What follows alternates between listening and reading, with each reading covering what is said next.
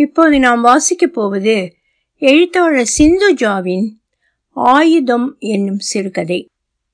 இது பிப்ரவரி இருபத்தி ஏழு இரண்டாயிரத்தி இருபத்தி இரண்டு அன்று சொல்வனம் இலக்கிய இதழில் வெளிவந்துள்ளது.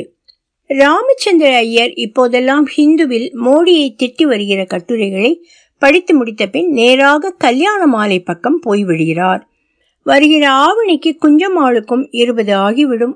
ஜாதக கட்டை எடுத்து ஒரு வருஷத்துக்கு மேலே ஆகியும் பையன்களின் பெற்றோர்களது கடைக்கண் பார்வை இதுவரை அதன் மேல் விழவில்லை. அமெரிக்காவில் இருப்பவர்களிடம் சம்பளம் கார் வீடு எல்லாம் இருக்கின்றன. ஆனால் அவர்களால் அவற்றின் ஊடே சென்றுவிட்ட வயதை தக்க வைத்துக் கொள்ள முடியவில்லை. உள்ளூர்காரனிடம் வயதை தவிர வேறு எதுவும் இல்லை என்பதும் அவருக்கு பிரச்சனையாக இருந்தது.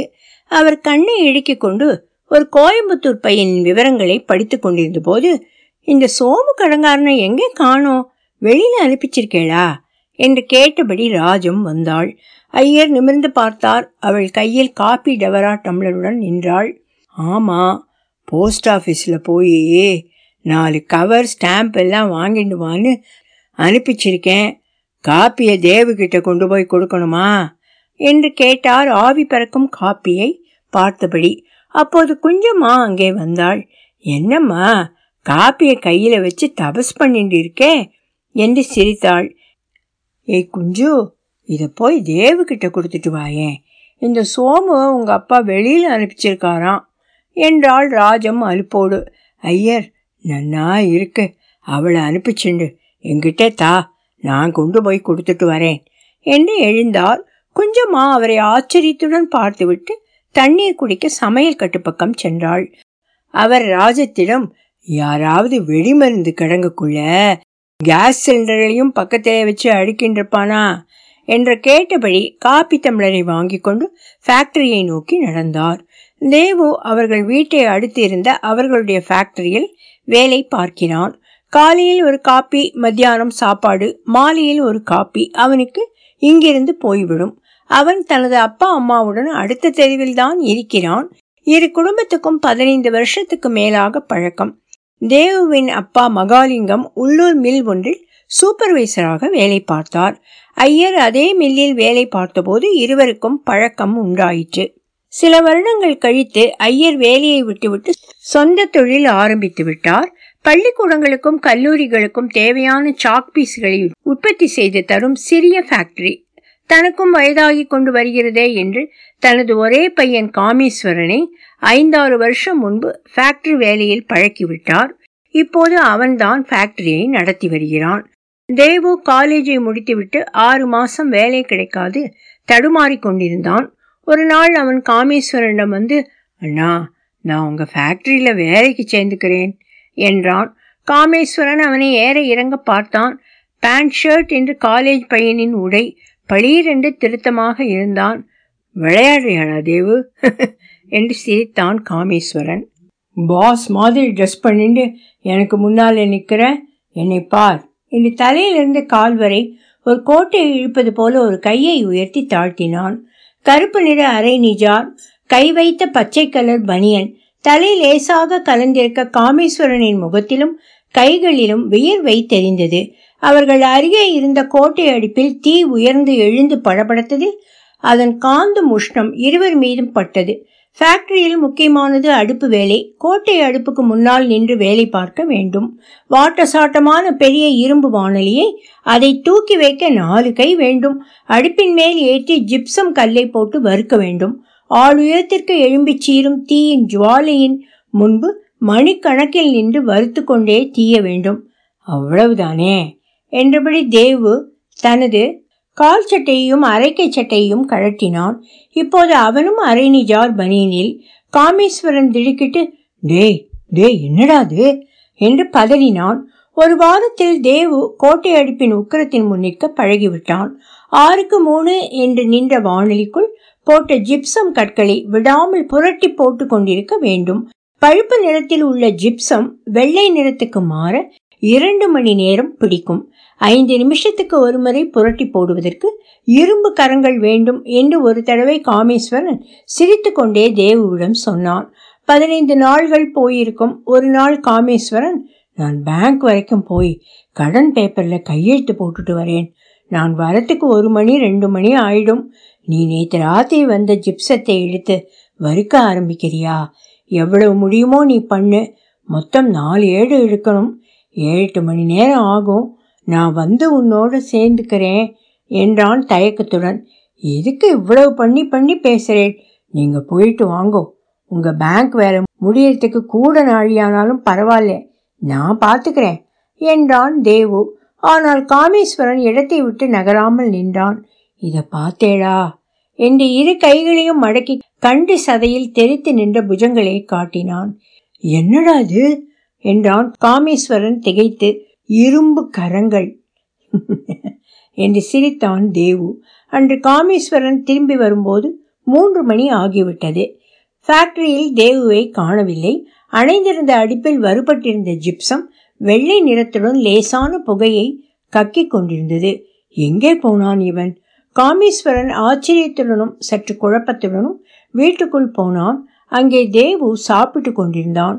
காமேஸ்வரனை பார்த்ததும் அவன் அம்மா வா ஏது? உனக்கு இவ்வளவு நாழி ஆயிடுத்து. நானும் இந்த பிள்ளையாண்டானையும் ஒரு மணிலேருந்து சாப்பிட வாடான்னு கூப்பிட்டு இருக்கேன். இதோ கைவேலியை முடிச்சுட்டு வந்துடுறேன்னு இப்பதான் வந்தான் என்றாள். தேவு காமேஸ்வரனை பார்த்து மூணாவது ஏழு எடுக்க கொஞ்சம் நாழி ஆயிடுத்து என்றான். என்னது? மூணாவது ஏழா? என்று காமேஸ்வரன் வாய்விட்டு கத்திவிட்டான். ராஜம் அவனை ஆச்சரியத்துடன் பார்த்தாள். ரெண்டாவது ஏழு கூட எடுத்திருக்க மாட்டேன்னு நினைச்சுண்டு வந்தேன். மூணு முடிச்சுட்டியா? என்றான் காமேஸ்வரன். யமகாதகனா இருக்கானேடா? என்று பூரித்து சொன்னாள் ராஜம்.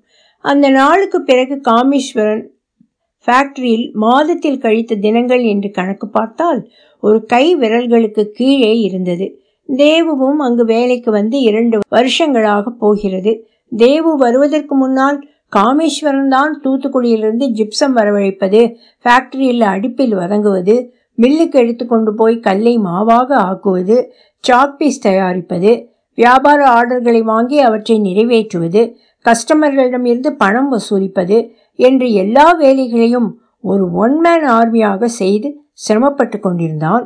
இப்போது தயாரிப்பு வேலை எல்லாம் தேவுவிடம் கொடுத்து விட்டதால் காமேஸ்வரனால் பல இடங்களுக்கு போய் ஆர்டர்கள் பிடிப்பதற்கும் வரவேண்டிய பணங்களை வசூல் செய்வதற்கும் நிறைய நேரம் கிடைத்தது.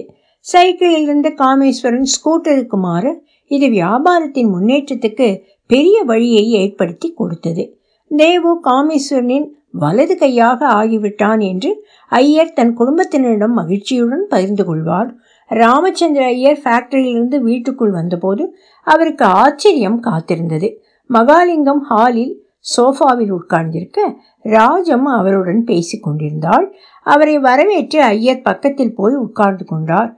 எதற்கு இப்போது வந்திருக்கிறார்? என்று ஒரு கேள்வி மூலையில் குடைந்தது. தேவுவுக்கு சம்பளத்தை ஏற்ற வேண்டும் என்ற கோரிக்கையுடன் வந்திருக்கிறாரோ? வேலையெல்லாம் ஃபேக்டரியில் நன்னா போயின்னு இருக்கா என்று கேட்டார் மகாலிங்கம். தேவராஜ சுவாமிகள் புண்ணியத்தில் எல்லாம் நன்னா நடந்துருக்கு என்றார் ஐயர். எல்லாம் நீங்க அவனுக்கு சொல்லி கொடுத்தது தானே. இருந்தாலும் சட்டுன்னு கிரகிச்சென்று பண்ணணுமே. கஷ்டமான வேலைன்னு உடம்பு விளையணும். தெரிஞ்சுக்கணும்னு ஆசை இருக்கணும் இல்லையா? நேரம் காலம் பார்க்காம உழைக்கிறான். தேவு கெட்டிக்காரனாக இருக்கிறதால எல்லாம் அமைஞ்சு வந்துட்டுருக்கு என்றார் ஐயர். ராஜம் இருவருக்கும் காப்பி கொண்டு வந்து கொடுத்தாள். நீங்கள் உங்கள் ஆத்து பிள்ளை மாதிரின்னா அவனை பார்த்துட்டு இருக்கேள் என்றார் மகாலிங்கம். இன்னைக்கு என்ன ஒரே ஸ்தோத்திரமாக பெஞ்சு தள்ளுறேள்? எங்களுக்கு மூக்கடைக்கிற மாதிரி இருக்கு என்று சிரித்தார் ஐயர். நீங்கள் தான் அவன் மேலே பெருசாக வரணும்னு ஆசீர்வாதம் பண்ணி அனுகிரகிக்கணும் என்றார் மகாலிங்கம். அந்த பேச்சிலும் குரலிலும் ஓர் இழை தவறி தடுமாறுவது போல இருந்தது ஐயருக்கு. அவர் மகாலிங்கத்தை உற்று பார்த்தார். சின்னதாக அவனுக்கு ஒரு ஃபேக்ட்ரி போட்டு கொடுக்கலாம்னு மனசிலே பட்டது. அவனும் இங்கே நன்னா வேலையை கத்துண்டதுனால ப்ராப்ளம் ஒன்றும் இருக்காதுன்னு நினைக்கிறேன் என்றார் மகாலிங்கம். ஐயருக்கு அடிவயிற்றில் கல் போட்டாற்போல் இருந்தது. அவர் நம்ப முடியாமல் மகாலிங்கத்தை பார்த்தார். உள்ளே இருந்து கேட்டுக்கொண்டிருந்த ராஜம் ஹாலில் வந்து நின்று கணவரை பார்த்தாள். அவள் கூடவே குஞ்சம்மாவும் வந்து நின்றாள்.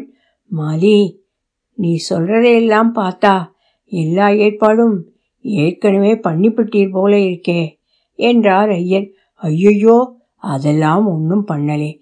உங்க காதிலே போட்டு நீங்க ஓகே சொன்னாதான் மேலே பார்க்கலாம்னு இருக்கேன். இன்னும் தேவுகிட்டே கூட ஒரு வார்த்தை சொல்லலே. நீங்க சரின்னா சொல்லலாம்னு இருக்கேன். புதூரில் ஒரு ஷெட்டு என் மச்சனை வச்சுருக்கான். ரொம்ப வருஷமாக அது காலியாக தான் இருக்குது இருக்கு. அத்திம்பேர் நீங்கள் உங்கள் ஃபேக்ட்ரிக்கு எடுத்துக்கோங்கன்னு சொல்லியிருக்கான் என்றார் புதூரா? அவ்வளோ தூரத்திலா? என்றாள் குஞ்சம்மா. ஐயர் அவளை பார்த்தார். இங்கேனா வாடகையே? ஆளை தூக்கி சாப்பிட்டுடுமே. போரா குறைக்கு ஃப்ரீயா இடம் கிடைக்கிறதே பெரிய விஷயமாச்சே என்றார் மகாலிங்கம். ஐயர் மகாலிங்கத்தை பார்த்து தேவு ரொம்ப நல்ல பையன். அவனுக்கு எல்லாம் நல்லபடியாக நடக்கும் என்றார் மகாலிங்கம். உங்ககிட்டே வந்து கேட்கறதுக்கு கொஞ்சம் சங்கடப்பட்டுண்டே தான் வந்தேன். நீங்கள் பெரிய மனுஷான்னா பெரிய மனுஷாதான். எல்லாம் உங்கள் ஆசீர்வாதம். சரி நான் ஃபேக்ட்ரிக்கு போய் தேவுகிட்ட ஒரு வார்த்தை சொல்லிட்டு போகிறேன் என்று விடை பெற்றார். அவர் போனதும் என்ன இந்த மனுஷன்? பெரிய கல்லா தலையில தூக்கி போட்டுட்டு போறது? என்று ராஜம் கோபத்துடன் ஐயரை பார்த்து கேட்டாள். சரி பார்க்கலாம். என்னதான் நடக்க போறதுன்னு? என்றார் ஐயர். தேவு அவ்வளோ தூரம்லாம் போக மாட்டான் என்றாள் குஞ்சம்மா. ஐயர் அவளை பார்த்து உனக்கு எப்படி தெரியும்? என்று கேட்டார். அவன்தான் ஒரு நாள் சொன்னான். போன வருஷம் அவ அப்பாவுக்கு மில்லிலே ப்ரமோஷன் கொடுத்து கப்பலூருக்கு டிரான்ஸ்ஃபர் பண்ணாலாம் நீங்கள் வேணும்னா போங்கோ. இங்கே நான் ரூம் பிடிச்சிட்டு ஃபேக்ட்ரியில் வேலை பார்க்குறேன். எனக்கு வேலையும் காமேஸ்வரன் அண்ணா ஆத்து மனுஷாலையும் ரொம்ப பிடிச்சிருக்கு. அவளும் என்கிட்டே ஒட்டிக்க இருக்கா நான் எங்கேயும் வரலேன்னு சொல்லிட்டானாம் என்றபடி குஞ்சம்மா மாடியில் இருந்து தன் அறையை பார்க்க சென்றாள். ஐயர் யோசனையில் ஆழ்ந்தார். மறுநாள் காலையில் சோமு வேலைக்கு வந்தபோது காமேஸ்வரன் அவனிடம் தூத்துக்குடியிலேருந்து ஜிப்சம் மூட்டை வந்திருக்கான். நீ என் கூட வா. ரெண்டு பேரும் லாரி ஆஃபீஸ்லேருந்து டெலிவரி எடுத்துட்டு வந்துடலாம். என்று கூட்டிக் கொண்டு போனான். முதல் நாள் போலவே அவர் ஹாலில் ஹிந்து பேப்பரில் ஆழ்ந்து கிடந்தபோது ராஜம் வந்தாள். இன்னைக்கும் நீங்களே தேவுக்கு காப்பி கொண்டு போய் கொடுத்துட்டு வந்துடுறீளா என்று சிரித்தாள். அவர் மாடியை பார்த்து குஞ்சம்மா என்று கூப்பிட்டார். என்னப்பா? என்று கேட்டுக்கொண்டே அவள் கீழே இறங்கி வந்தாள். இந்த காப்பிய கொஞ்சம் தேவுக்கு கொடுத்துட்டு வாயேன் என்று காப்பி தம்பளரை அவளிடம் கொடுத்தார். ஒலிவடிவம் Saraswati Tyagarajan, Boston.